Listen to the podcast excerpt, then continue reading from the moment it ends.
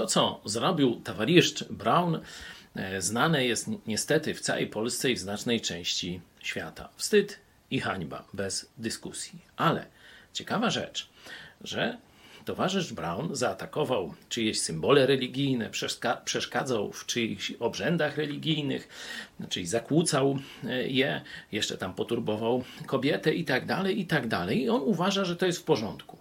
A jego zwolennicy, kiedy ja krytykowałem dogmaty katolickie, polecieli na skargę do prokuratora i razem z prokuraturą Ziobry no, postawili mnie najpierw w stan oskarżenia, a potem e, doprowadzili do uczynienia ze mnie przestępcy.